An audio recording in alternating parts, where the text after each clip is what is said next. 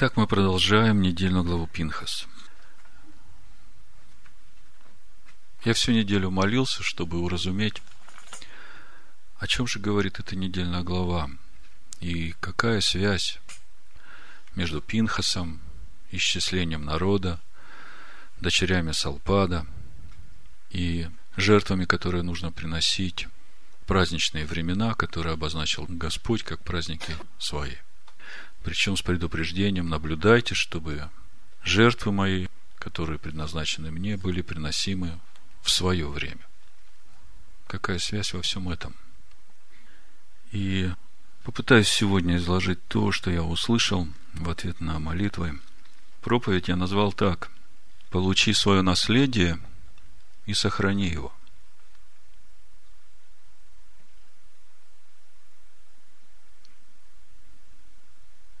Действительно, всю недельную главу объединяет главная мысль о наследии. Пинхас возревновал.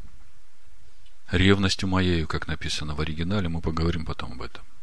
И получает завет мира и священства. Вы знаете, что до этого Пинхас не был помазан на священство. Идет исчисление народа, исчисляют всех сынов Израилевых – это исчисление связано напрямую с тем разделом обетованной земли, то есть все исчисленные, которые были исчислены по родам отцов своих, они получат наследие в обетованной земле. И удивительное дело, мы видим, что среди исчисленных э, нет ни одного пришельца. Хотя мы знаем, что вышло большое количество – разноплеменных народов. И вопрос. Важный вопрос. Если речь идет о наследии, то где же пришельцы? Что с ними случилось? О чем это нам говорит? Следующий вопрос дочери Салпада. Отец погиб в пустыне за свой грех, и мы тоже об этом поговорим. А сына вроде нет, только пять дочерей. И они, в общем-то, из колена Минаши, которая часть земли получила по эту сторону Иордана, и, в общем-то, там у дочери Салпада могли бы получить это наследие без проблем. А тут э, речь идет об обетованной земле, и дочери Салпада хотят получить наследие в обетованной земле. Что бы это значило? И через это желание дочерей Салпада получить земля обетованная свое наследие, и решение по этому вопросу, что дочери получают наследие обетованной земле наравне с сыновьями, я пришел к обоснованию того вопроса, который у меня много лет назад был к одному из э, известных и сегодня известных священнослужителей в мессианском мире – когда я спросил у него, а как вы думаете, вот те евреи, которые за последние две тысячи лет погибли от руки христиан, а тех, которые имеют Иисуса Христа, которые искуплены, которые рождены свыше, а те евреи, которые оставались верными своему закону, они погибли от их руки, и они, в общем-то, душевные люди были, потому что они еще не получили рождение свыше. Как вы думаете, они получили наследие в Царстве Божьем или нет? И ответ был однозначный. Конечно, нет. Потому что они не уверовали в Иисуса Христа, и им не прощены их грехи. И с тех пор я однозначно понимал, что такое мышление, оно в корне противоречит священным писаниям видим в Писаниях, как Бог заботится о своем народе и как Он в конечном итоге приведет свой народ в землю. Но вот сегодня, разбирая вот эту просьбу дочерей Салбада, я вдруг увидел, что именно здесь можно увидеть это обоснование для наследования обетованной земли тем, которые не были рождены свыше, но они получают наследие в обетованной земле, поскольку они оставались верными закону Моисея. Вот об этом во всем я хочу поговорить сегодня. И это все вот в этой теме «Получи свое наследие».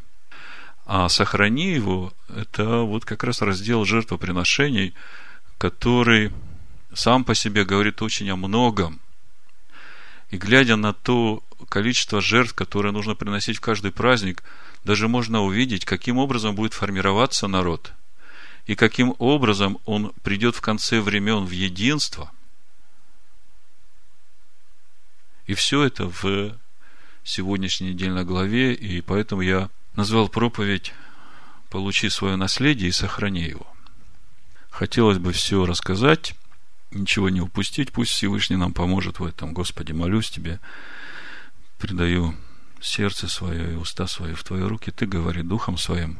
Пусть свобода Духа Твоего будет на этом месте, и Дух премудрости и разумения вразумляет нас и научает нас. В имени Машеха Ишуа. Амин.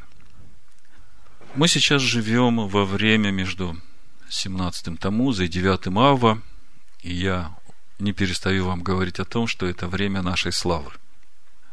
Это время гибели ветхой природы и время славы нового творения, когда через скорби, через страдания мы проходим, как через испытания странные, и нас ждет венец этой славы. Так вот, чтобы не потерять этот венец, по милости Бога мы сегодня рассматриваем историю о Пинхасе, который восстал против блуда и идолопоклонства в своем народе и через это остановил поражение во всем народе.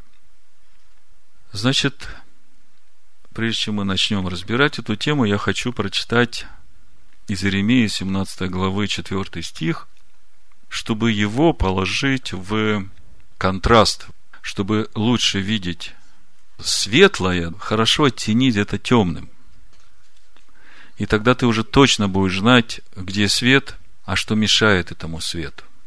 И вот э, в противовес или в э, контраст, положить в контраст того, о чем мы сегодня будем говорить, как предупреждение и как э, побуждение. Иеремию 17.4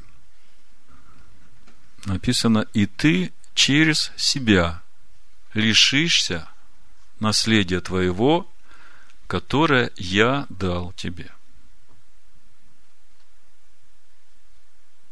Вдумайтесь, о чем здесь написано.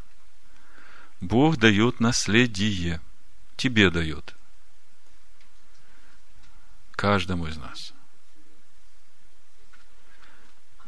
И предупреждает, что ты можешь это наследие потерять через самого себя. Вот чтобы более понятно было, я прочитаю весь контекст, а потом еще немножко загляну в 77-й псалом. Я прочитаю с 4 по 10 стих. «И ты через себя лишишься наследия твоего, которое я дал тебе. И отдам тебя в рабство врагам твоим, в землю, которой ты не знаешь, потому что вы воспламенили огонь гнева моего. Он будет гореть вовеки. Так говорит Господь, проклят человек, который надеется на человека и плоть делает своей опорою, у которого сердце удаляется от Господа он будет как вереск в пустыне и не увидит, когда придет доброе. И поселится в местах знойных степи, на земле бесплодной, необитаемой. Благословен человек, который надеется на Господа, и которого упование Адонай. Ибо он будет как дерево, посаженное при водах и пускающее корни своего потока. Не знает оно, когда приходит зной, лист его зеленый во время засухи, оно не боится и не перестает приносить плод. Лукаво сердце человеческое более всего и крайне испорчено. Кто узнает его? Я, Адонай, проникаю в сердце и испытываю внутренности, чтобы воздать каждому по пути его и плодам его. Итак, ты через себя лишишься наследия твоего. Это как предупреждение чтобы это не произошло, что же нам нужно? Давайте откроем Псалом 77, с 17 стиха.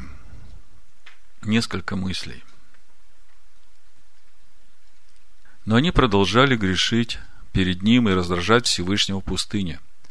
Искушали Бога в сердце своем. Вот мы сейчас начинаем говорить, через себя решишься наследие твоего.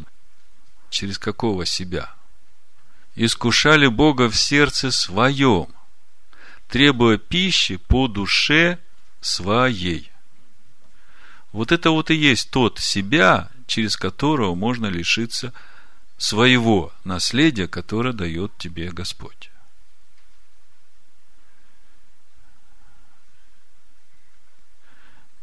Ну, чтобы сократить, вы это можете прочитать все дома, я буду читать дальше. 29 стих.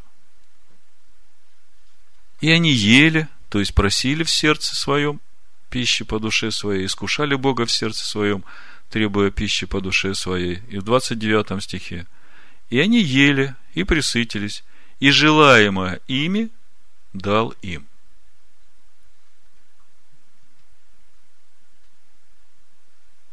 Сразу можно задать вопрос, чтобы проверить себя сейчас. Господи, а то, чего я сейчас желаю, это мое или твое?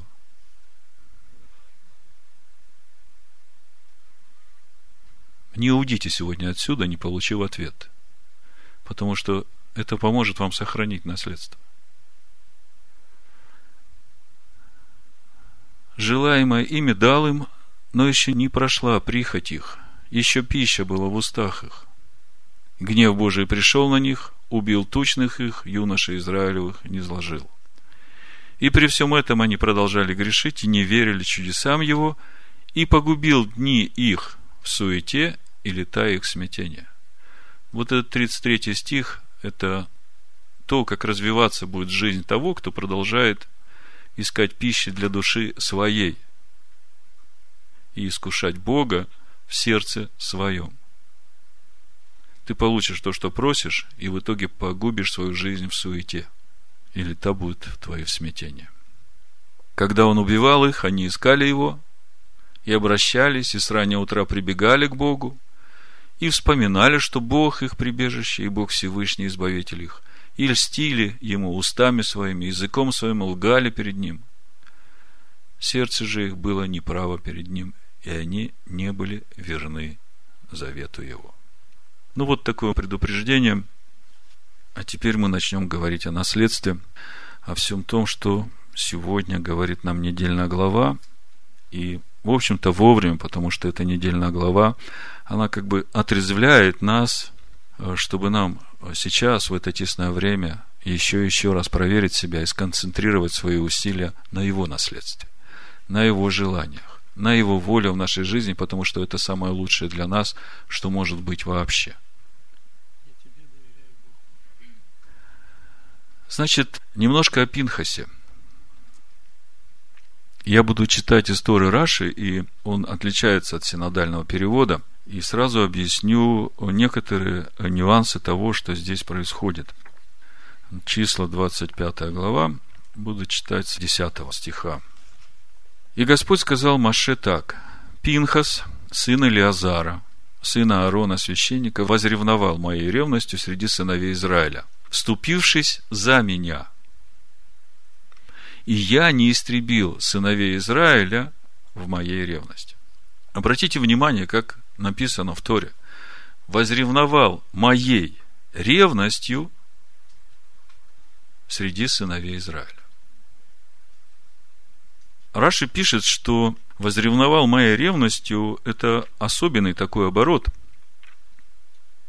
И комментирует так. Отомстил вместо меня, отомстил за меня – гневался там, где должен был гневаться я. И дальше пишет, смотрите, везде, где речь идет о ревности в Писаниях, на иврите слово кина, ревность, это означает гнев, который побуждает мстить. Везде, где вы читаете в Писаниях слово ревность, вы должны понимать, что все, начинается мщение.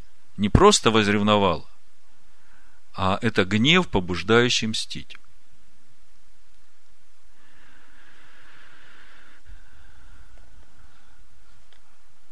Я когда над этим гневом, побуждающим мстить, размышлял, мне сразу пришло а, Евангелие от Иоанна 2.17. Давайте почитаем и поразмышляем, насколько хорошо мы уже познали образ Всевышнего – который Он явил нам в Машехе Иешуа. Вы помните эту историю. Написано, приближался Песах иудейский, и Иешуа пришел в Иерусалим, 13 стих. И нашел, что в храме продавали волов, овец и голубей, и сидели миновщики денег, и, сделав бич из веревок, выгнал из храма всех, также овец и волов, и деньги у миновщиков рассыпал, а столы их опрокинул, и сказал продающим голубей, возьмите это отсюда, и дом отца моего не делайте домом торговли. При всем ученики его вспомнили, что написано «Ревность по доме твоем снедает меня». Видите слово ревность? Теперь вы понимаете, что эта ревность подразумевает гнев, который побуждает к мщению. И это не случайно написано в 68-м псалме, в 10 стихе. И как вы понимаете, что эта ревность, которая снедает Ишуа Машеха по доме, э, она еще не раскрылась. Вот то, что он здесь разогнал миновщиков, это как бы предупреждение. Настоящая ревность его раскроется, когда он придет. И об этом в Исаии 61 главе он сам говорит, все мы знаем это начало, Дух Господа Бога на мне, ибо Господь помазал меня благовествовать нищим, послал меня исцелять сокрушенных сердцем, проповедовать пленным освобождение и узникам открытие темницы, проповедовать лето Господне благоприятное. Здесь он закрыл книгу, как мы читаем у Луки, и сел. Но дальше написано «и день мщения Бога нашего». День мщения – это и есть вот та ревность по доме моем, которая снедает меня. То есть, для того, чтобы в полноте представлять Ишуа Машеха, нужно понимать, что то благовестие нищим, та любовь, все, что он сделал для людей, это только одна часть его образа.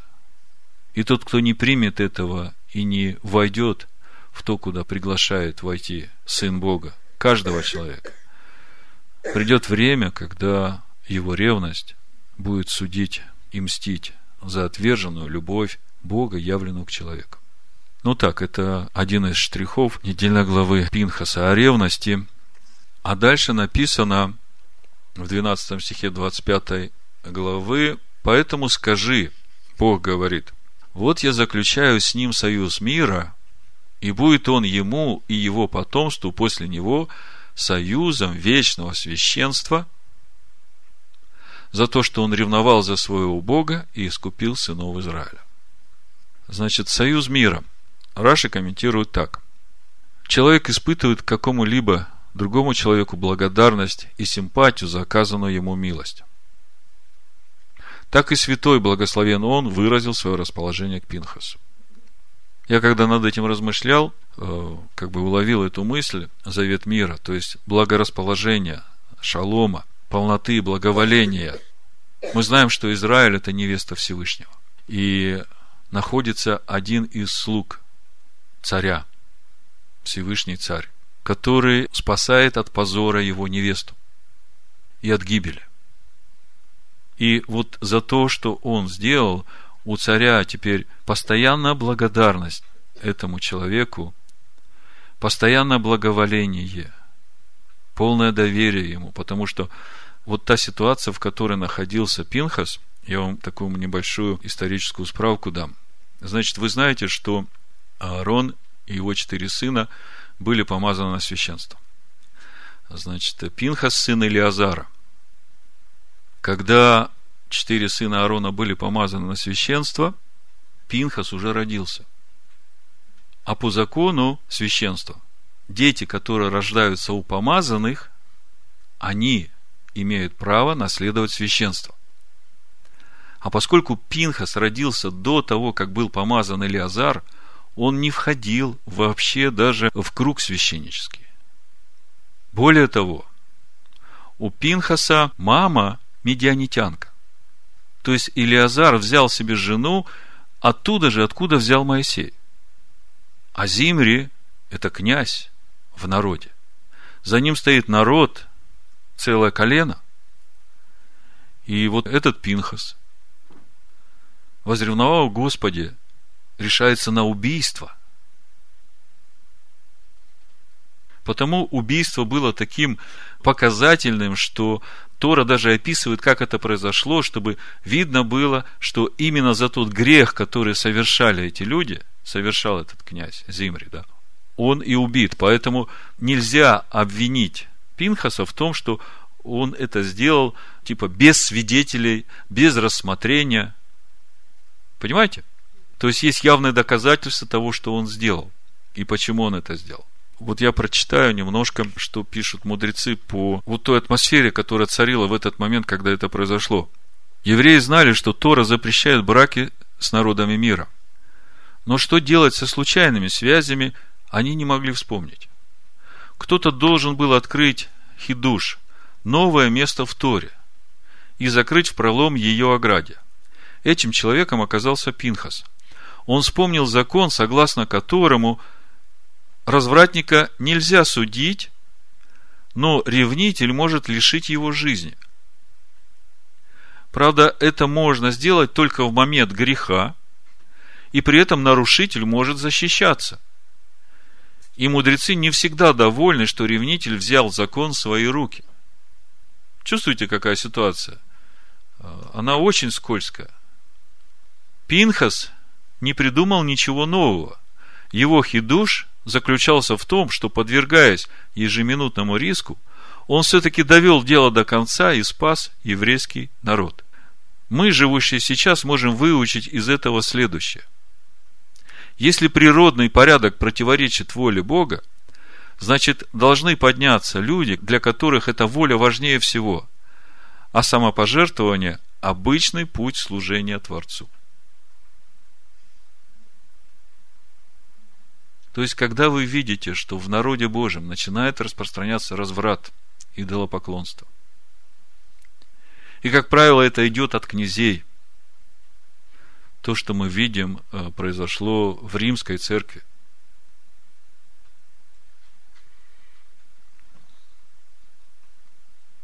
И это стало как э, норма.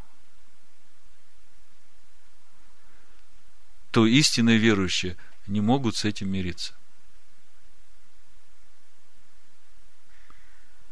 И если говорить о внутреннем своем духовном мире, то если каждый из нас будет с такой ревностью Пинхаса разбираться вот с этими внутренними врагами своими, которые восстают на душу, вот так вот категорично, без э, колебаний, ревностью Всевышнего, то именно такие получат завет мира и священства, служение священства. Вдумайтесь, это закон.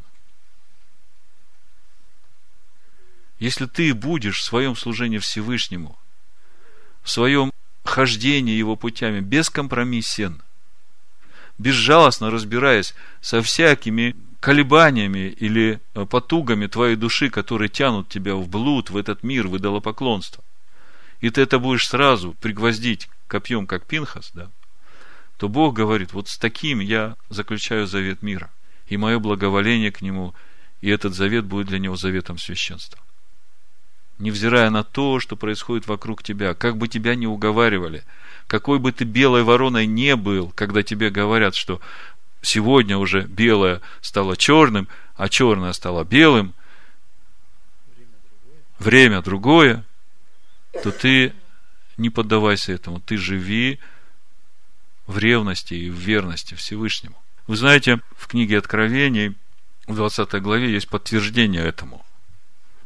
То, что такие, как Пинхас, рискуя своей жизнью, остаются верными Всевышнему, они и будут священниками Бога Всевышнего.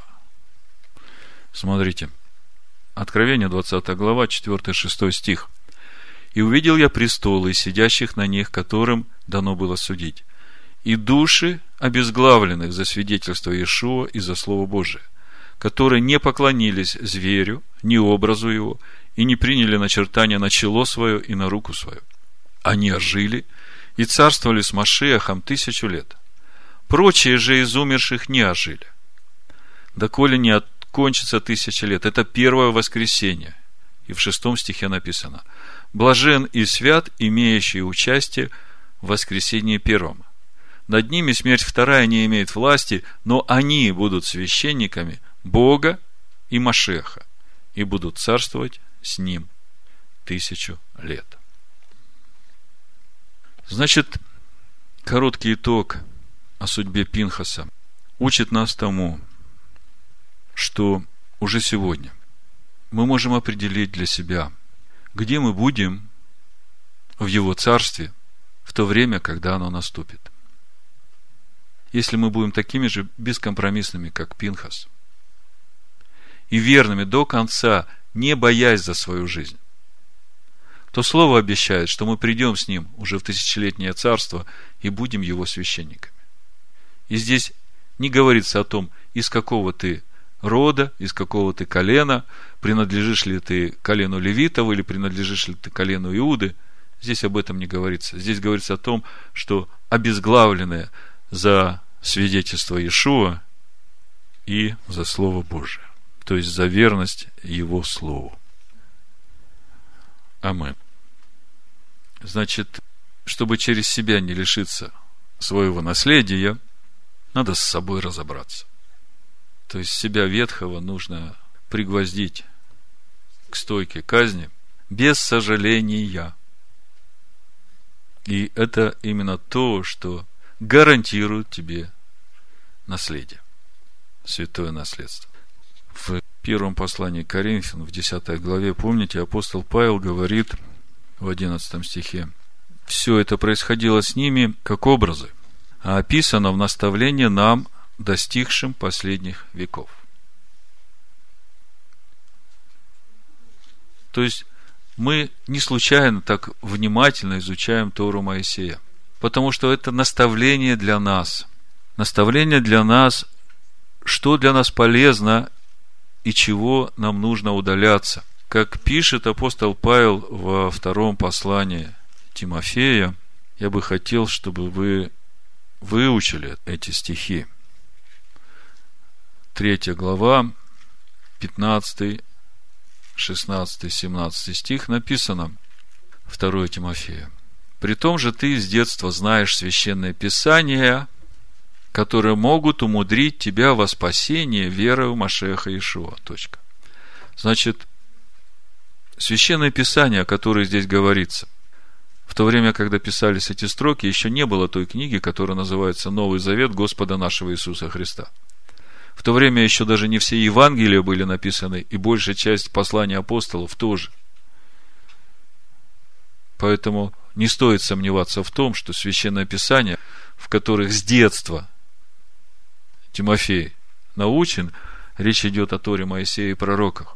Так вот, смотрите, именно эти священные писания могут умудрить тебя во спасение верою в Машеха Ишуа.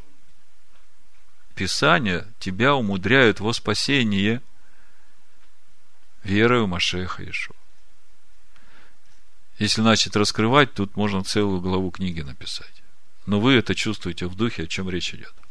Все Писание богодухновенно и полезно, смотрите, для научения, для обличения, для исправления, для наставления в праведности. Значит, Писания могут умудрить тебя во спасение. И как они тебя умудряют? Они тебя научают, обличают, исправляют и наставляют в праведности.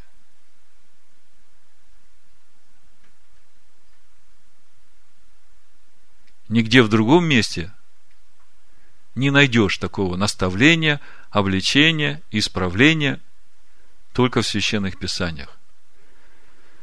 Торе Моисея и пророках. Следующая глава начинается перепись. Давайте перейдем в следующую главу, прочитаем, ну, начало второй стих, а потом конец 51 по 55. Числа, 26 глава, да? Написано. Исчислите все общество сынов Израилевых от 20 лет и выше, по семействам их, всех годных для войны у Израиля. Дальше идет исчисление. И читаем в 53 и дальше стихах. Слушайте внимательно. Можно даже с 51. Вот число вошедших в исчисление сынов Израилевых 601 730. И сказал Господь Моисею, говоря, Сим в удел должно разделить землю по числу имен. Кто многочисленнее, тем дай удел более, а кто малочисленнее, тем дай удел менее. Каждому должно дать удел соразмерно с числом вошедших в исчисление. По жребию должно разделить землю. И вот смотрите, по именам колен, отцов их, должны они получить уделы. То есть, весь раздел Святой Земли идет по именам колен отцов. Видите? У меня вопрос. А где же здесь пришельцы?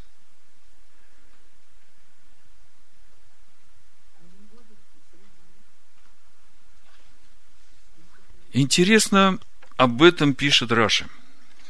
Я сейчас вам почитаю и потом поделюсь своими мыслями по этому поводу. Очень серьезно то, о чем мы сейчас будем говорить. Напомню, апостол Павел нам говорит, что это были образы для нас, чтобы нам достигшим последних веков, понимать, что и как будет. Значит, Раши пишет, комментируя вот эти последние стихи, 55 в частности стих.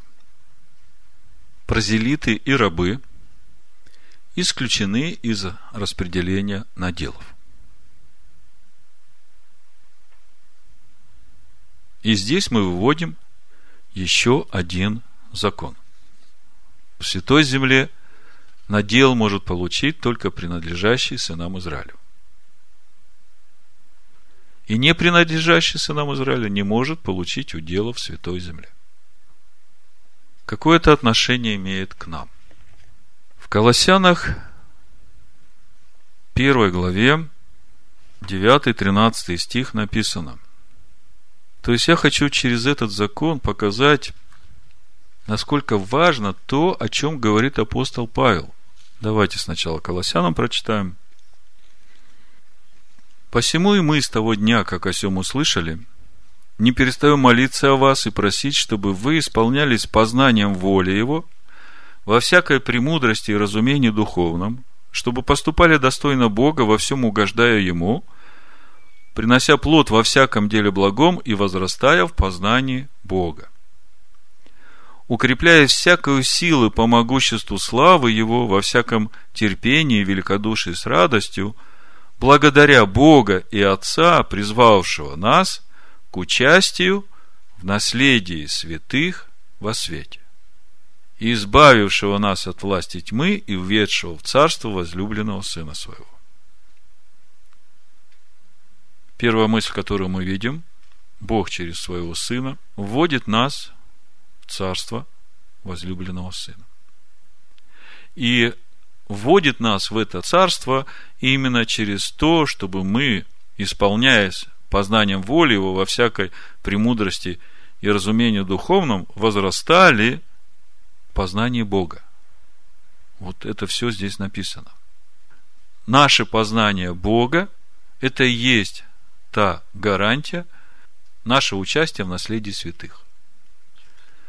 То же самое в Ефесянах 2 главе апостол Павел пишет о том, что мы сделались сонаследником. Я мы говорю о пришельцах, которые присоединились к обществу израильскому.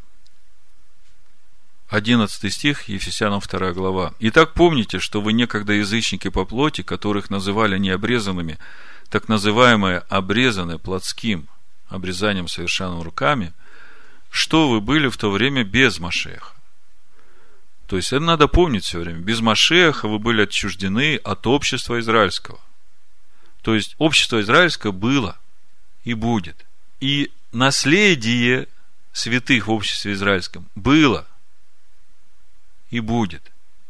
И через Машеха Иешуа язычники входят в это наследие. И суть этого наследия в той премудрости, в которой мы, возрастая, научаясь, проходя обличение, растем в познании Бога. В 19 стихе дальше пишет Павел, «Итак, вы уже не чужие, не пришельцы, но сограждане святым и свои Богу». И вы все знаете еще одно место, 11 главу послания римлянам, потом вернемся к тому, что в Торе написано. Вы все знаете о том, что Павел пишет о язычниках, как они входят в общество израильское. Ну, с 13 стиха, 11 глава Римлянам. «Вам говорю язычникам, как апостол язычников, я прославляю служение мое. Не возбужу ли ревность в сродниках моих по плоти, и не спасу ли некоторых из них? Ибо если твержение их примирения мира, то что будет принятие, как не жизнь из мертвых? Если начаток свят, то и целое. И если корень свят, то и ветвь. Речь идет о природной маслине. Корень у него свят. Корень в Боге.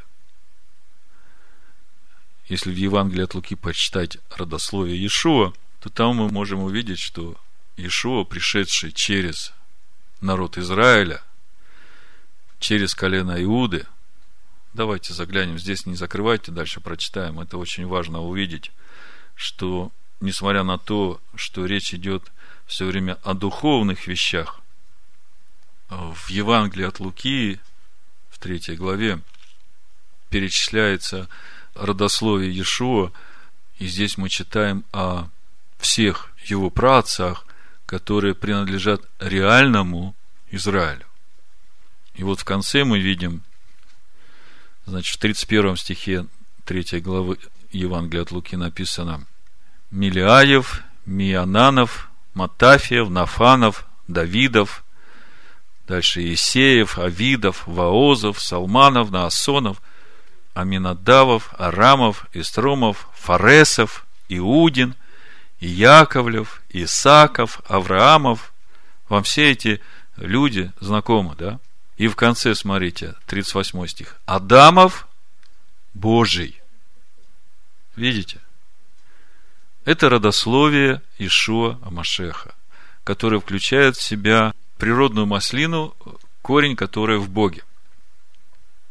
Если начаток свят, то и целое, и если корень свят, то и ветвь. Подумайте, если это дерево корнями уходит в Бога, то может ли это дерево быть не святым? И это та природная маслина. И мы увидели вот сейчас по этим именам, как выглядит эта природная маслина. И Павел говорит, если же некоторые из ветвей отломились, а ты, дикая маслина, привился на место их и стал общником корня и соков маслины. Скажите, каким образом дикая маслина может привиться на эту природную маслину? Веры в Машеха Ишуа. Да, я чисто технически. Если она прививается на природную маслину, то может ли она питаться соками своих корней?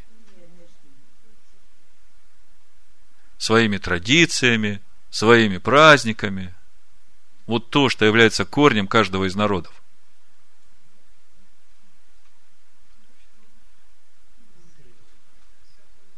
То есть, единственный способ, каким образом может язычник привиться к природной маслине, ему надо отрезать себя от дома своего отца, от своего народа, как Аврааму, выйдя из земли своей, из родства своего, из дома отца своего. Вот это единственный способ, как можно обрезать себя от этих корней.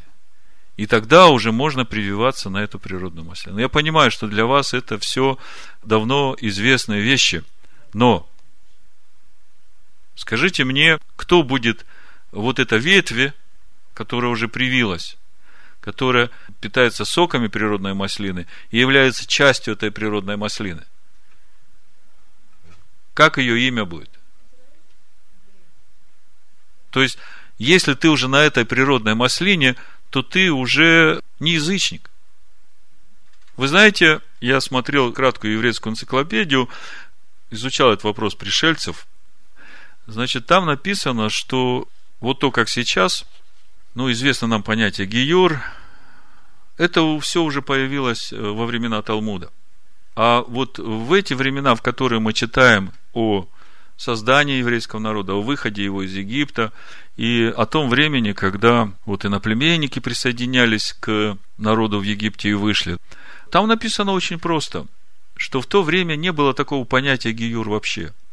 В то время, если человек входил в народ и начинал жить по законам этого народа, он уже был часть этого народа. И всю историю Израиля вот к таким людям очень уважительно относились в Израиле. И их называли, знаете как? Поскольку он выходил из дома отца своего, они уже теряли и отчество свое, и им имя другое давали. И называли их Авраам бен Авраама. Вот такое имя было у всех пришельцев, которые входили в общество Израиля. Подумайте, Авраам, сын Авраама. Да, вот так начиналось его родословие в Израиле. Это можно прочитать в краткой еврейской энциклопедии. Но я сейчас возвращаюсь к этому исчислению, к тому, что мы видим реально. Идет исчисление, причем народу стало чуть больше. И мы видим, что исчисляются все сыны Израиля, и пришельцев никого нет. Что же произошло с этими пришельцами? Давайте посмотрим немножко э, историю, как это все развивалось. Мы видим, что в исходе в 12 главе Буду читать с 37-го. «И отправились сыны Израилевы из Рамзеса в Сакхов до 600 тысяч пеших мужчин, кроме детей». Заметьте, в это количество входило и колено Левия, и все сыны Израиля. Да? До 600 тысяч. 38 стих. «И множество разноплеменных людей вышли с ними и мелкий и крупный скот, стадо весьма большое. Вы знаете, традиция сегодня очень, очень, очень неохотно говорит об участии пришельцев и о вхождении пришельцев в состав еврейского народа. И это связано с этой двухтысячелетней историей взаимоотношений христианства с еврейским народом. Поэтому я как бы, минуя все эти комментарии, хочу просто смотреть по Торе, как это было. И вы знаете, здесь вот это слово «вышли». На иврите написано слово «оле».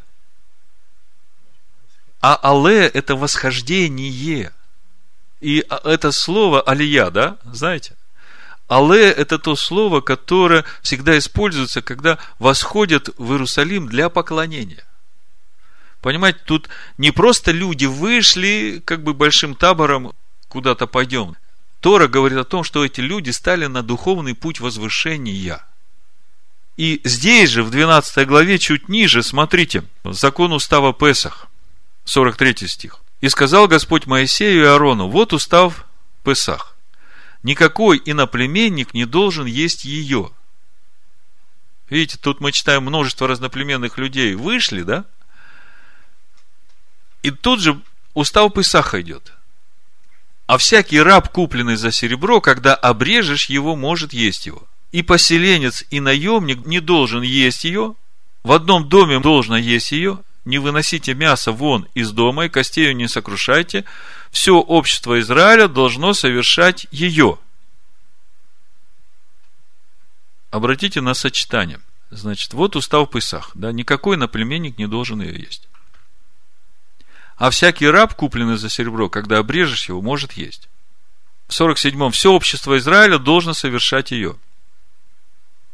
То есть, когда раб уже обрезан и может участвовать в Песах, да, его уже здесь называют общество Израиля. Видите? Если же поселится у тебя пришелец, пришлец, и захочет совершить Пасху Господню, то обрежь у него всех мужеского пола – и тогда пусть он приступит к совершению ее, и будет как природный житель земли. А никакой необрезанный не должен есть ее. Один закон да будет и для природного жителя, и для пришельца, поселившегося между вами. То есть, мы знаем, что в ту ночь выхода все, которые не вошли в общество израильское, они все были заняты похоронами, потому что у всех первенцы были погублены. А все, которые были обрезаны, все, которые участвовали в Песах, они все вышли утром. Чуть-чуть выше, смотрите, там, где мы читали множество разноплеменных людей, вышли, да, Оле. 39 стих написано, «И испекли они из теста, которое вынесли из Египта, пресные лепешки».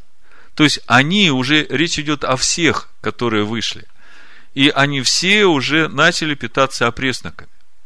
И далее, когда в 19 главе книги Исход народ подходит к горе Хариф спустя 49 дней, да, мы читаем, Бог говорит через Моисея, пятый стих. «Итак, если вы будете слушать гласа моего и соблюдать завет мой, то будете моим уделом из всех народов». И вот это из всех можно комментировать как э, выбранный из каждого народа и народ, состоящий из всех народов текст на иврите позволяет так читать. Если вы будете слушаться гласа моего и соблюдать завет мой, то будете моим уделом из всех народов, ибо моя вся земля. А вы будете у меня царством священников, народом святым. Вот слова, которые ты скажешь сынам Израилевым. И пришел Моисей созвал старейшин народа, и продолжил им все сии слова, которые заповедал ему Господь. И смотрите восьмой стих. И весь народ отвечал единогласно. То есть этот стих говорит о том, что там уже все были одним сердцем и названы одним народом. Не сказано, что сыны Израиля сказали, пришельцы не сказали, да? То, что дальше началось, ропот, искушение, испытания, пришельцы прихоти обнаруживали, мы знаем, что весь род отцов, которые вышли из Египта, все погибли в пустыне, кроме левитов и Халева, и Иисус Навин, и Гоша бен Нун. А вот дети пришельцев, это те, которые уже выросли в пустыне, и о них уже нигде ничего не говорится, не упоминается. Мы видим, что идет исчисление всех сынов Израиля по именам колен. И каждый из вышедших и вошедших получит наследие в Святой Земле в том колене, в котором он будет. То есть, они в пустыне уже стали в обществе сынов Израилевых. Потому что мы видим, здесь вообще речи о пришельцах больше нет. Есть только Израиль, который собирается входить в обетованную землю. Это второй момент, который я хотел с вами оговорить. И теперь вы видите, насколько важно вот то, что апостол Павел говорит о природной маслине, о том, что надо привиться. Насколько важно то, что апостол Павел говорит, что вы вошли в общество Израилева. Но вам там надо теперь через познание Всевышнего, через вхождение в духовное Израиля, как бы раствориться в этом народе, стать частью этого народа.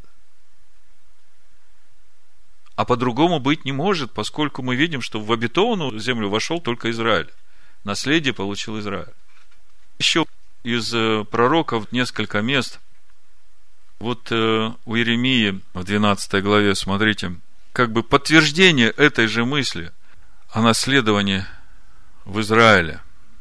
Иеремия 12, 16. И если они, речь идет о народах, которые вокруг Израиля, научатся путям народа моего, чтобы клясться именем моим, жив Господь, как они научили народ мой клясться Ваалом, то водворятся среди народа моего. То есть для того, чтобы народы могли войти и водвориться среди народа, им надо научиться путям Божьего народа. Все просто. Авраам был язычником. Он не был обрезанным евреем, когда начал путь свой из Ура Халдейского в обетованную землю – более того, апостол Павел в Римлянах в 4 главе говорит, что уже когда Авраам прошел весь этот путь и обрел праведность, которая заслуживала похвалы Всевышнего, только тогда он был обрезан, и это обрезание было как печать на тот путь веры, который прошел Авраам. И дальше апостол Павел говорит, что именно этим путем веры должны идти все, и обрезанные, и необрезанные. И только такие, которые идут этим путем веры, будут наследниками обетования Авраама. Иезекииля, 16 глава, 60 стиха. «Но я вспомню союз мой с тобою во дни юности твоей и восстановлю с тобой вечный союз. И ты вспомнишь о путях твоих, и будет стыдно тебе, когда станешь принимать к себе сестер твоих, больших тебя, как и меньших тебя, когда я буду давать тебе их в дочерей, но нет твоего союза. И восстановлю союз мой с тобою, и узнаешь, что я Господь. Вот эти дочери и сестры, которые нет союза, который Бог заключил с Авраамом через союз обрезания, они от союза через Машеха Иешуа. И придет время, когда Бог будет давать их Иакову в сестер и дочерей. И они будут удивляться и говорить, кто их родил, кто их взрастил. Я была бездетна, отведена в пустыню. А они сестры и дочери, такие же, как и мы, ходящие путями народа Божьего. Ну, 56 глава Исаия вы все знаете, да? Прочитаю, чтобы ни у кого не осталось сомнения, что действительно наследие в обетованной земле только сыны Израиля получают. И Бог предлагает каждому из всякого народа войти в этот народ и научиться путям его народа. Так говорит Господь, сохраняйте суд и делайте правду, ибо близко спасение мое и откровение правды моей. Блажен муж, который делает это, и сын человеческий, который крепко держится этого, который хранит субботу от осквернения и оберегает руку свою, чтобы не сделать никакого зла. Да не говорит сын иноплеменника, присоединившийся к Господу, Господь совсем отделил меня от своего народа. И да не говорит Евнух, вот я, сухое дерево. Ибо Господь так говорит о евнухах, которые хранят мои субботы и избирают угодное мне и крепко держатся завета моего. Тем дам я в доме моем и в стенах моих место и имя лучшее, нежели сыновьям и дочерям, дам им вечное имя, которое не истребится, и сыновей и наплеменников, присоединившихся к Господу, чтобы служить Ему и любить имя Господа, быть рабами Его, всех хранящих субботу от осквернения ее и твердо держащихся завета моего. Я приведу на святую гору мою и обрадую их в моем доме молитвы. Всесожжения их и жертвы их будут благоприятны на жертвеннике моем ибо дом мой назовется домом молитвы для всех народов. Для каких всех народов? Которые научатся путям народа моего, которые присоединятся к Господу, чтобы служить Ему и любить имя Его, быть рабами Его, которые хранят субботу от осквернения и твердо держатся завета Всевышнего. Господь Бог, собирающий рассеянных израильтян, говорит, к собранным у него я буду еще собирать других. И через Иешуа Машеха мы видим, Бог дает каждому человеку войти в его народ. Дальше речь идет о дочерях Салпада – очень интересное место. Но чтобы понять эту мысль, о которой я буду говорить, что такое мужское начало, что такое женское начало в человеке. Если посмотреть Писание, если просмотреть то, что пишут мудрецы, то есть такое понимание, что дух человека – это как мужчина. И душа – это как жена, которая помогает, как женское начало, которое помогает духу. И вот если мы в этом контексте будем смотреть на то, что говорится здесь о том наследии, которое получают дочери Салпада, тогда вы увидите ту мысль, о которой я говорил в начале. Давайте сначала прочитаем, что же здесь происходит. Значит, э, несколько слов о дочерях Салпада, да? Отец умер за грех, сына нет. Дочери принадлежат народу, вышедшему из Египта. Книга чисел, 27 глава. И пришли дочери Салпада, сына Хеферова, сына Галаадова, сына Махирова, сына Манасиина. Из поколения Манасии, сына Иосифа. Помните, как родились Ефрем и Манасия? Иосиф, сын Иакова, но жена Иосифа, дочь Патифера, женщина из язычников. И рождаются у нее дети, которые получают наследие среди сыновей Якова, которых их не рождал. И там дальше написано, что а дети, которые родятся у Ефрема и Манасии, они будут получать наследие среди Ефрема и Манасия. Яков взял их своими сыновьями. Уже можно здесь увидеть, каким образом происходит э, вхождение рожденных от языческих жен, детей, которые входят в общество. Значит, предстали дочери Салпада перед Моисеем. Значит, мудрецы рассказывают, что эти дочери, они очень мудрые женщины были. В это время им уже где-то близко к 40 было. Ну, представьте, 40 лет в пустыне странствовали, да? И образованные, хорошо знающие Тору. Прежде чем прийти к Моисею, они сначала со своим вопросом обратились к своему десятнику. Тот не смог решить, а потом к сотнику, потом к тысяченачальнику. И в конце концов они приходят к Моисею. Вот мудрецы пишут. В то время, когда дочери Целфхада собирались поведать ему о своем деле, Майше объяснял в доме учения законы Ибума, ливератного брака. Знаете, да, о чем речь? То есть, если умирает муж, женщина остается вдовой, и у нее нет детей, то по законам Ибума, значит, брат этого мужа должен войти к этой женщине, и она должна родить ребенка, и этот ребенок будет наследовать наследие своего отца, который умер. И вот дочери Салпада приходят, а Моисей в это время объясняет этот закон – Войдя, они обратились к Маше или Зару, который исполнял обязанности своего покойного отца Аарона, их старейшинам.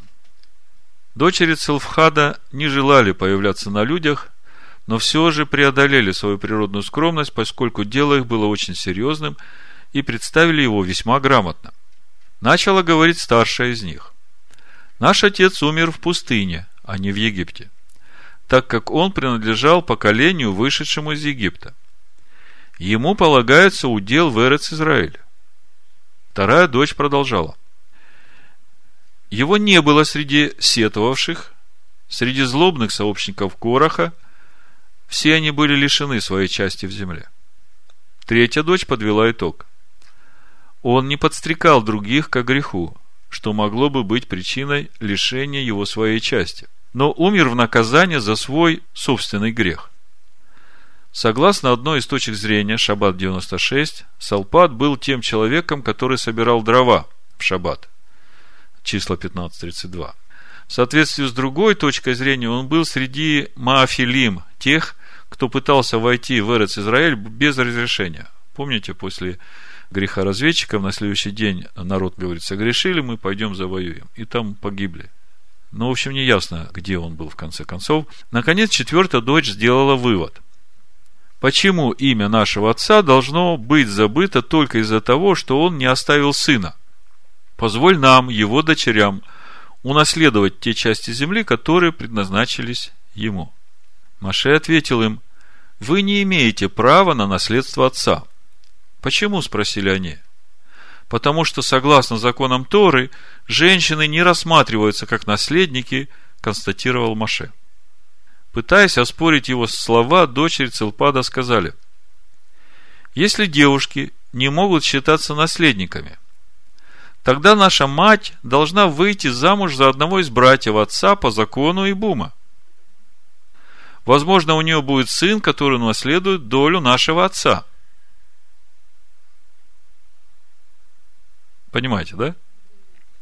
Маша отвечает, раз у вашего отца есть дочери – правила и бума в этом случае применять нельзя. То есть, если у них уже есть дети, то правило и бума больше не работает. Ваша мать не может выйти замуж за одного из братьев вашего отца. В чем же дело? Наш учитель Маше, спросили ученые женщины. Если наше положение равноценно положению сыновей при рассмотрении дела с позиции Бума, то не следует ли это правило применить и при отношении к наследованию земли? Что было дальше, вы знаете. То есть я хочу обратить ваше внимание на мудрость этих женщин. На то, что они знают Тору. И они говорят, что если по закону Ибума мы, как рожденные, уже лишаем матери этой возможности еще родить сына, то тогда мы же так, так же, как и сыновья, получается. И почему же тогда мы не можем наследовать землю? Господь говорит Маше, да, они правы, пусть они получат наследие в святой земле. Так вот, возвращаясь к тому вопросу, который я вначале затронул немножко. Могут ли получить наследие в святой земле, в царстве Сына Бога, те души еврейского народа, которые – были убиты христианами на протяжении последних двух тысяч лет только за то, что они не принимали того Иисуса, которого им предлагали эти христиане, оставаясь верными своему закону. То Бог говорит, что эти души имеют право наследия обетованной земли. Значит, если сравнить дочерей Салпада с теми душами, которые остались без духа, а дух умер за свой грех – а веры в Иешуа у них еще нет, чтобы искупить и оживотворить этот дух. Но эта душа верна закону. И если к этому прибавить, что ожесточение в Израиле по воле Всевышнего для того, чтобы спасать язычников, то Бог говорит, что эти души имеют право наследия обетованной земли. Вот это то, что я услышал сегодня ночью. Это то, что я хотел вам рассказать о наследовании Царства Всевышнего. Это о том, как получить наследие. А еще я хочу с вами поговорить хотя бы кратко о том, как сохранить это наследие. Следующая глава говорит о праздниках Господних и о тех жертвах, которые нужно приносить в праздники Господни. Вы знаете, это очень важная глава, и тем более, что сейчас начинают появляться учения, которые, если их сейчас же не пригвоздить, я даже бы сказал не пригвоздить, а размозжить им голову, то они могут наделать много вреда. Я на этой неделе получил письмо от э, сестры. Она пишет, «Шалом, возлюбленные братья, проясните, пожалуйста, верно ли учение – о вычислении шаббата по лунному календарю. И дает адрес э, в Ютубе, где можно посмотреть это учение. И я тоже хочу этого коснуться, поскольку это очень опасное учение.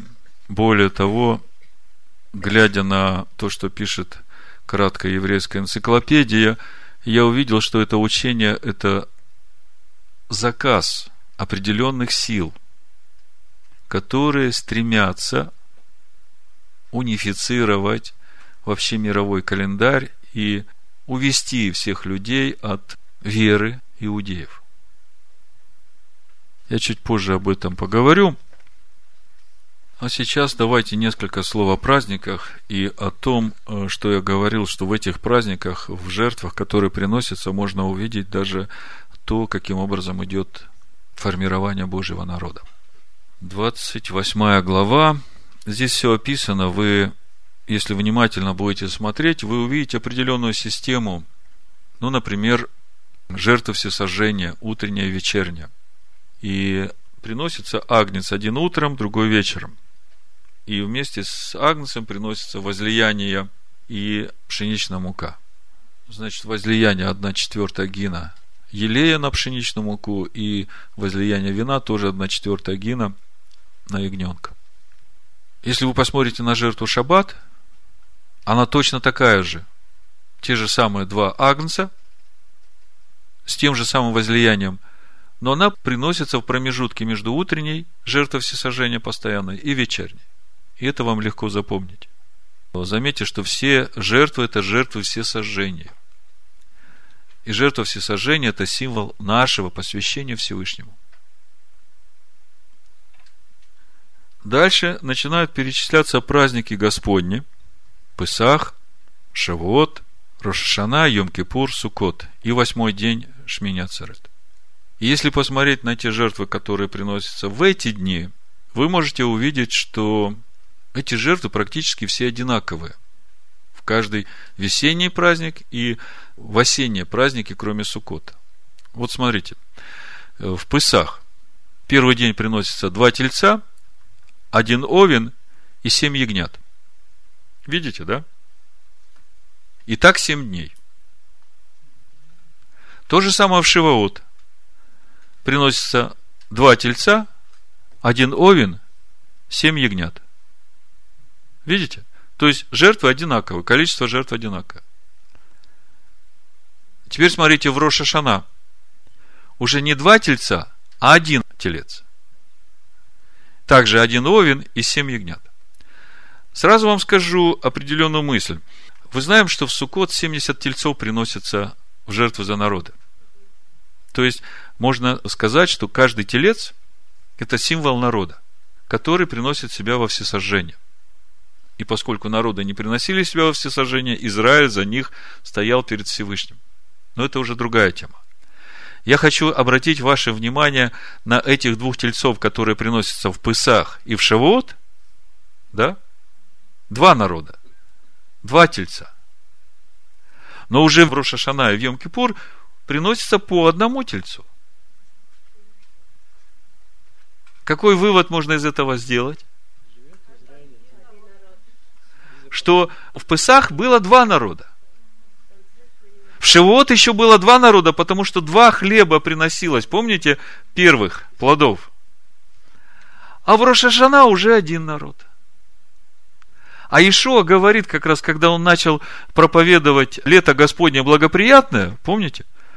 В Иоанна в 10 главе он как раз говорит, есть у меня овцы не сего двора, их надо мне привести.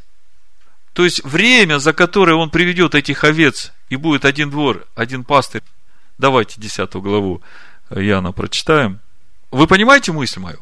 То есть это то, о чем я говорил, что уже глядя на эти жертвы, можно увидеть, каким образом будет формироваться Божий народ. Израиль. Речь идет о наследстве. Иоанна 10 глава, 16 стих. Написано, есть у меня и другие овцы, которые не сего двора. И тех надлежит мне привесть, и они услышат голос мой, и будет одно стадо и один пастырь. Видите?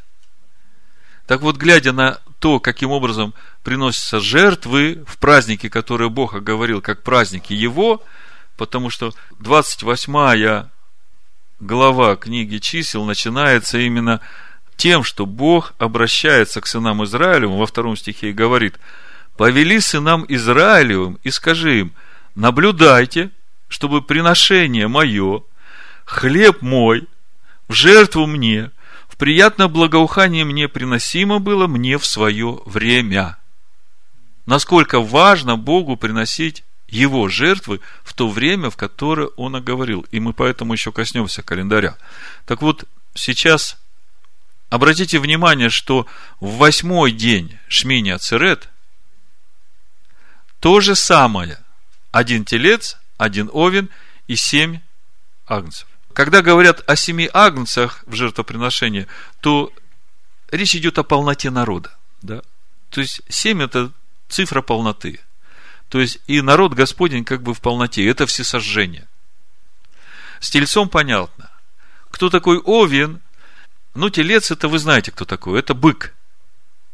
А вот Овен, о котором мы говорим, это вот такой же агнец, как эти семь агнцев, да, но он взрослый, баран – Понимаете?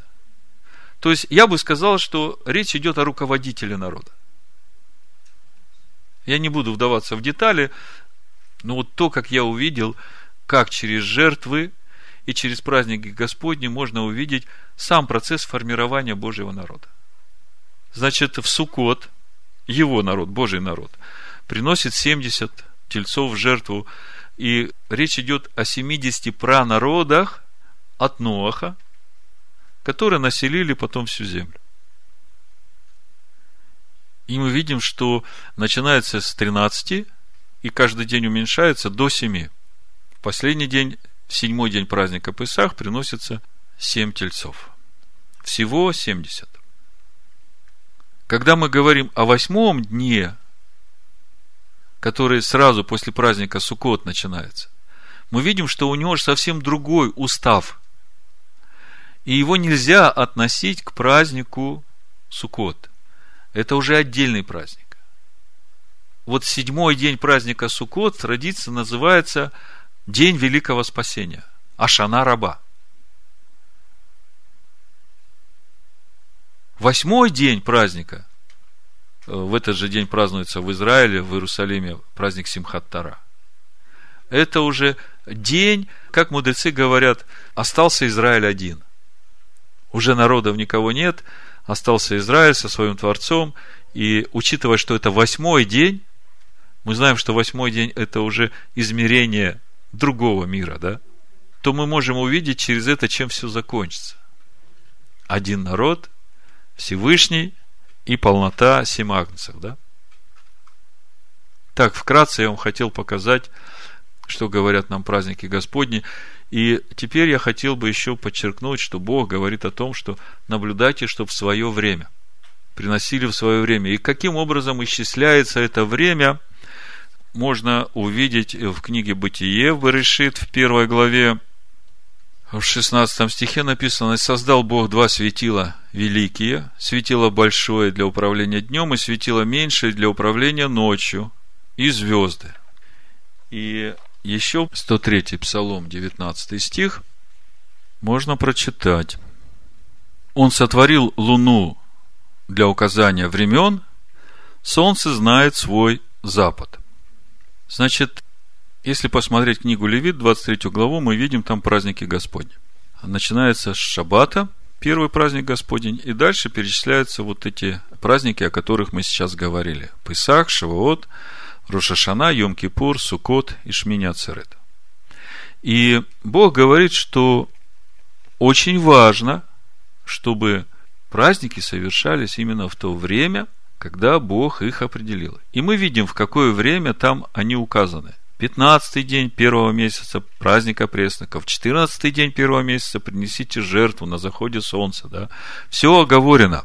Вопрос, о котором я сейчас хочу поговорить, в контексте вот этого ложного учения, которое сейчас появилось, каким образом определяется начало месяца и связано ли определение этого начала месяца каким-то образом с определением шаббата.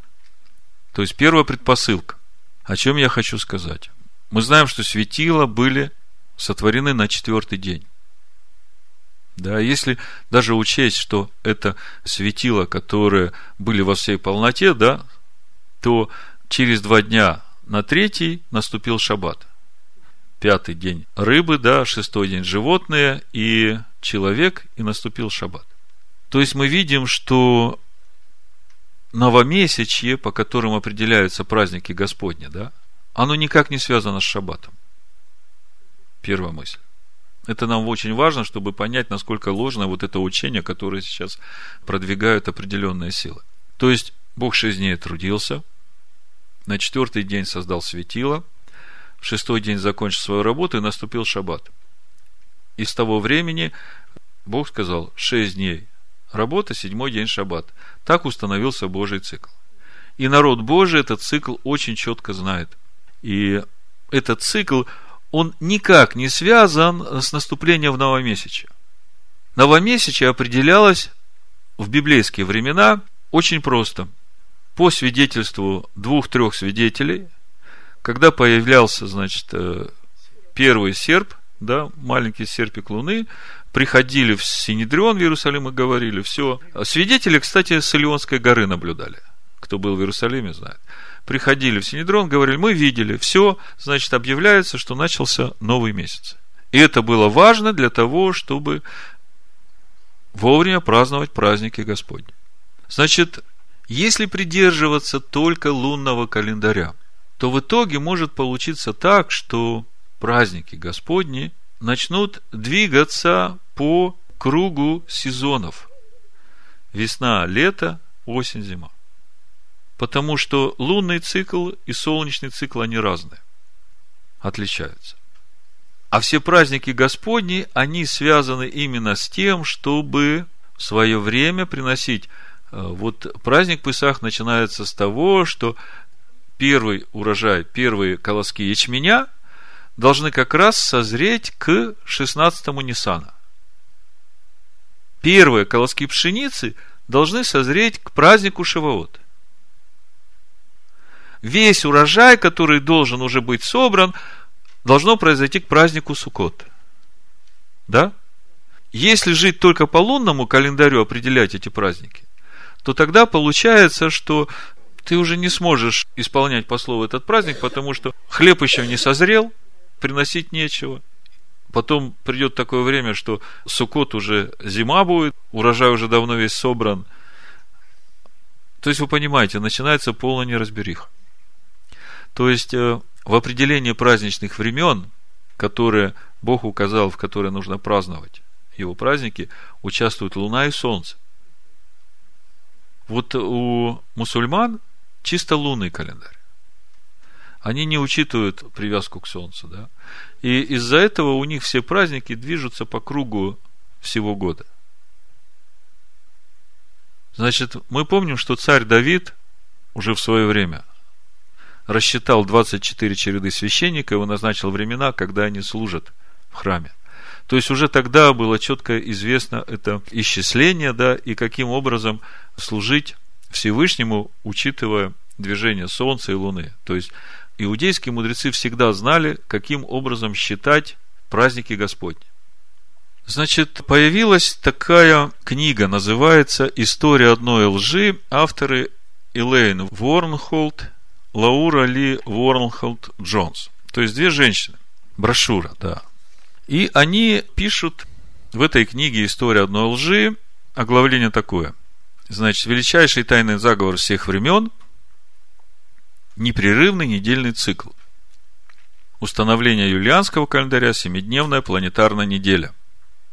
Дальше они пишут о преобразовании христианства в язычество, с этим я спорить не буду – и в этой книге они начинают говорить о том, что в IV веке Гилель II изменил еврейский календарь. То есть, э, вот глядя на все то, что они пишут об иудейском календаре, можно сделать вывод, что они вообще ни Торы не знают, ни евреев не знают, ни того, что сделал Гилель по сути.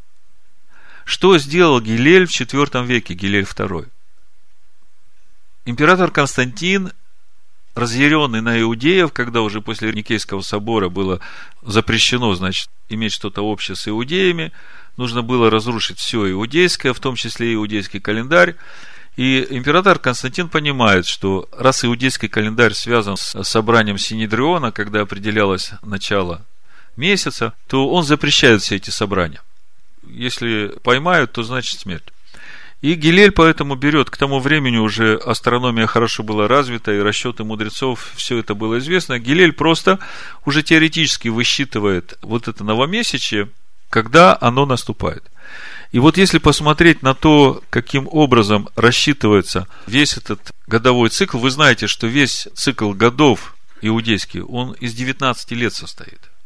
Вот я вам прочитаю, э, что пишет еврейская энциклопедия по поводу составления иудейского календаря. Значит, в истории еврейского календаря различают три главных периода. Библейский от Моисея до Ездры и Неемии, после библейский до разрушения второго храма в 70 году и талмудический. В первый период, то есть библейский, начало месяца у праздники определялись исключительно по видению молодой луны и состоянию солнца.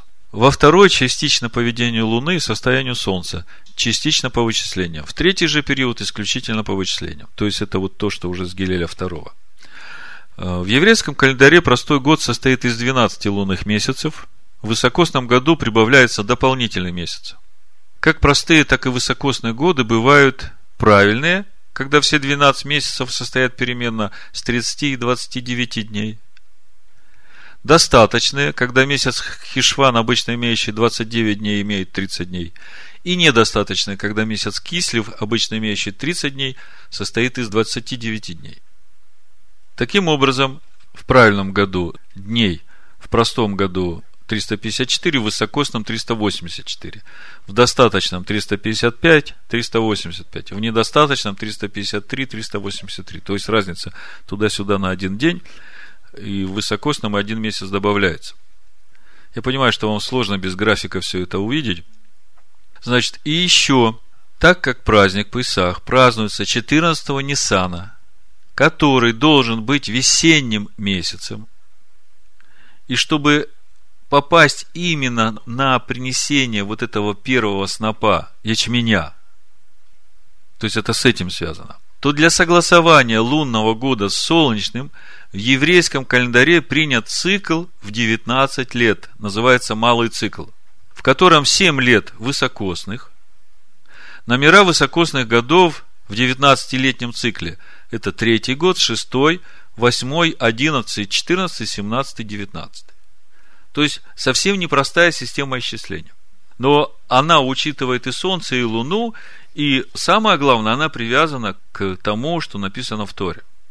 Понятно, да? Значит, вот эти женщины, которые написали эту книгу «История одной лжи», да, мама и дочка, Наум говорит, найдя в Талмуде вот эту фразу, что Гилель, значит, э, расчетами обосновал новомесячье, они это дело, я сейчас прочитаю, проще прочитать.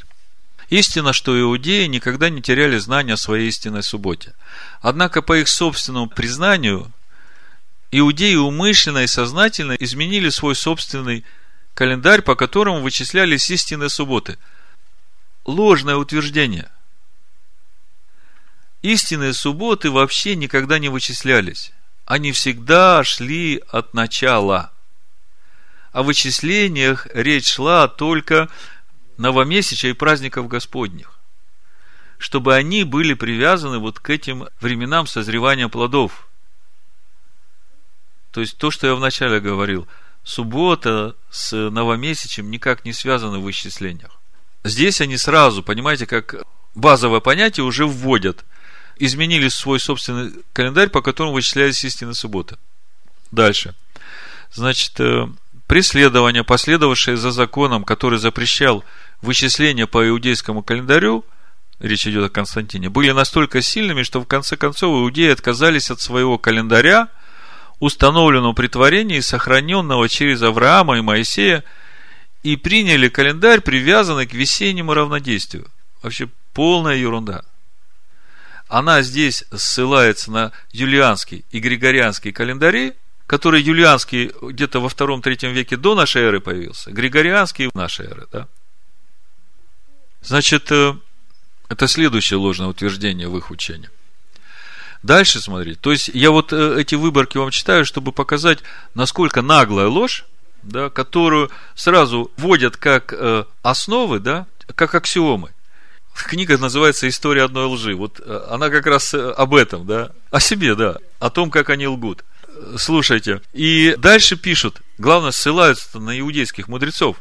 Смотрите, Иудеи совершенно откровенно заявляют, что их изначальный календарь был оставлен в сторону под римским преследованием, которое последовало за законом о календаре Константина.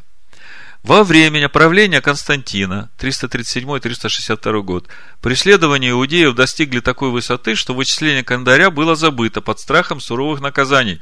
Значит, ссылка Иудейская энциклопедия, статья «Календарь». Ссылается на Иудейскую энциклопедию они свободно подтверждают, что изначальная суббота была связана с фазами Луны.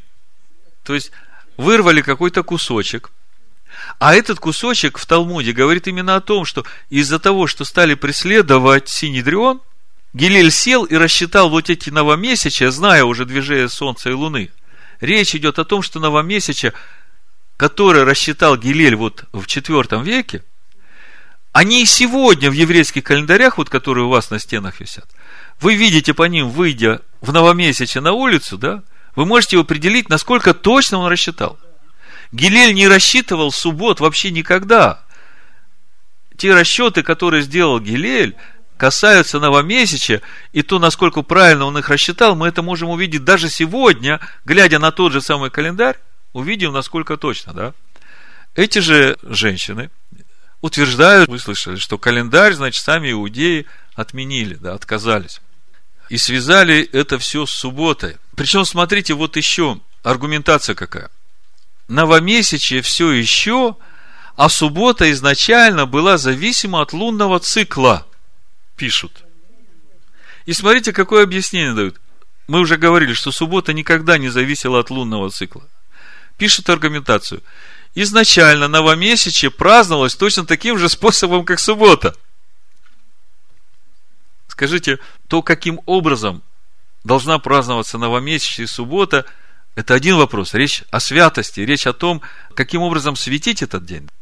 Но речь не идет о том, что это связано как-то с календарным соответствием связи э, субботы с новомесячем. Они же на основании того, что новомесячная суббота должны праздноваться одинаково в отношении святости, они отсюда делают вывод, что они связаны в своем исчислении. Понимаете? Как будто бы они связаны в исчислении между собой.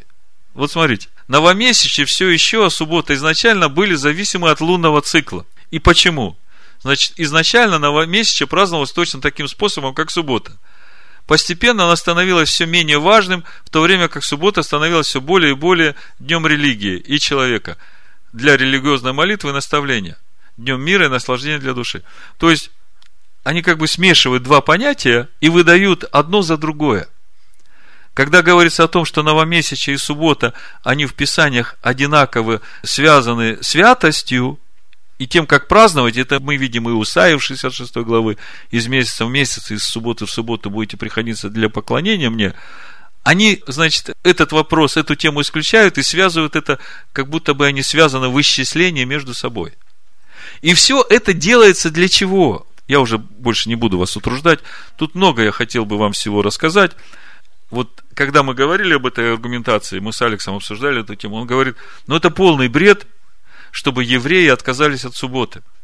Он говорит, если бы Гилель сказал, что субботу надо перенести, так его бы там тот Синедрион и похоронил бы. Представляете? Более того, есть такой феномен в еврейском народе, как Йоминская община – я смотрел в еврейской энциклопедии, значит, Йоминская община еще во времена Соломона, когда царство разделилось, она ушла в Йомин, это на юг, через весь Аравийский полуостров, на самый юг туда. Значит, 850 год до нашей эры уже организовалась Йоминская община. Когда Ездра вернулся с иудеями в Израиль из Вавилона, то от него посланники ходили в Йомин, к йоминским евреям, чтобы сказать им, чтобы они вернулись. И они не вернулись. До сих пор йоминские евреи существуют, и их как бы не коснулись вот эти вот все исторические события, которые были на Святой Земле. Они как хранили субботу, так и хранят. И если бы Гилель поменял эту субботу, да, то сегодня бы суббота йоминских евреев не совпадала бы с э, субботой евреев, которые живут в Израиле. Алекс говорит, чтобы вот такую глупость написать, да, что изменили субботу, он говорит, это просто человек может написать такой, который не знает евреев.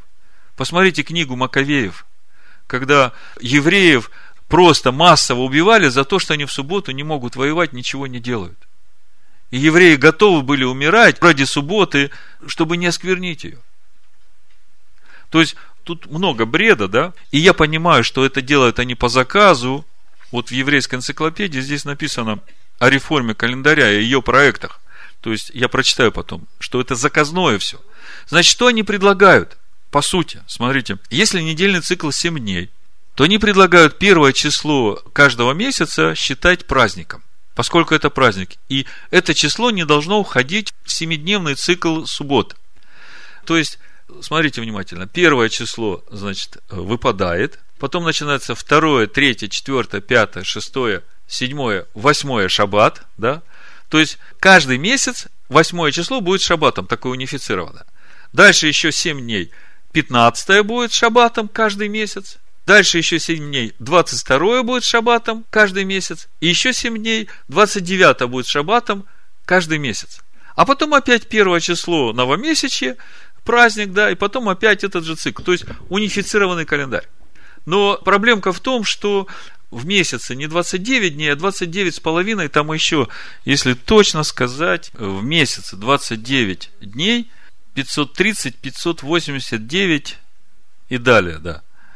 То есть, примерно в одном месяце 29-53. То есть, тот календарь, который предлагают эти две женщины в своей лжи, он состоит из 29 дней. И тогда вопрос, а куда же эти полдня девать, которые остаются? Смотрите, если в месяце полдня лишних, то за год это уже 6 дней. За 10 лет это уже 60 дней. В итоге, значит, за 10 лет календарь вообще может сдвинуться на 2 месяца. Значит, что они предлагают? Они предлагают эти дни, которые будут добавляться, считать как бы пустыми днями. То есть, никакими, да, вот как бы есть день, и его нет. Несуществующим. Да, несуществующим. И в итоге, что получается? Очень красиво, да. Первый день новомесяча все празднуют, да. Потом шесть дней рабочих, седьмой день все отдыхают. Но в итоге-то семидневный цикл нарушается. Эти пустые дни, они также разрушают этот семидневный цикл. Это все против Слова Божьего. А они здесь доказывают, что изначально Бог именно так все сделал, чтобы народ и первого числа отдыхал, и потом э, в шаббат опять отдыхал. То есть, смотрите, 29 шаббат, потом следующее первое опять шаббат, да, потому что новомесячно. То есть... Э, халява. Халява, да. Вот смотрите, в еврейской энциклопедии как раз именно в календарях последний абзац написано «Реформа календаря». Реформа календаря и ее проекты диктуемые стремлением достичь максимального соответствия календарного года астрономическим и постоянного совпадения дней недели с определенными датами всех месяцев года рассматривались с 19 века разными международными инстанциями. То есть, эта идея уже более ста лет это варится. Ныне они обсуждаются экономическим и социальным советом Организации Объединенных Наций. Предложенные до настоящего времени проекты – единодушно отвергаются всеми течениями иудаизма, поскольку все они противоречат Слову Божьему. В силу неизбежности включения в проектируемый всемирный календарь пустых, вненедельных и внемесячных дней, что неминуемо привело бы к перемещению субботы по всем дням недели, а праздников по различным датам месяцев. Видите? Но вы чувствуете, какие силы там уже стоят? Организация Объединенных Наций уже в этом заинтересована. Я понимаю, что эта книга «История одной лжи» с вот этими всеми липовыми аргументациями авторы Элейн Ворнхолд и Лаура Ли Ворнхолд Джонс, это просто заказ вот этих вот людей, которые за всем этим стоят. И народу Божьему следует отбросить всю эту ложь и жить по Торе – я понимаю, что мы не зря потратили сегодня время, потому что это только зарождается, понимаете? Но это будет набирать силу, потому что в этой книге они здесь хорошо пишут о том, что сделал император Константин, как он утвердил День Солнца, что он до самого последнего вообще не был верующим, он поклонялся своему Богу Солнца. Они тут очень красиво это пишут, да? Э, как бы есть мед в этой бочке, да? но тут же они туда деготь кладут и наводят тень на вообще субботу Всевышнего и предлагают календарь, который разрушает вот то, что Бог сказал, наблюдайте, чтобы хлеб мой в жертву мне приносился в то время, в которое я назначил. А тут без закона Моисея и без праздников, устава праздников Господних, это сразу можно нарушить. Поэтому иудейский календарь он никогда ни с юлианским календарем, ни с григорианским календарем не пересекался. И если вам будут доказывать, что вот в юлианском календаре там Сатурн, это день Шаббата, значит, иудеи взяли себе языческий день Сатурна, вообще не берите это в голову. Отсчет суббот у евреев до Авраама, от Адама и от Авраама до сегодняшнего дня. Это вопрос жизни и смерти. И ни один еврей не позволит переменить субботу и изменить субботу. Если не верите, пойдите к йоминским евреям и спросите. Да благословит вас Всевышний во имя Ишуа Мессии. Амен. Наум хотел сказать. Пожалуйста, Наум. Вы знаете, простая вещь. Действительно, астрономический год, имея в виду 12 месяцев, невозможно а, определить точно. потому что эти цифры после запятой, они по мере развития астрономии и так далее, они будут умножаться, увеличиваться, точность будет увеличиваться, но календарь существующий, он, вы знаете, вот старое летоисчисление, новое, да, вот э, добавляли дни и так далее. Э, что я хочу сказать?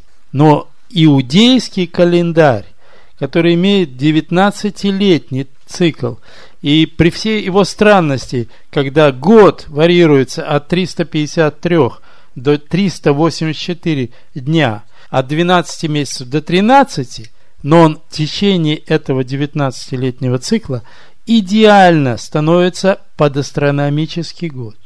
То есть он сам себя корректирует.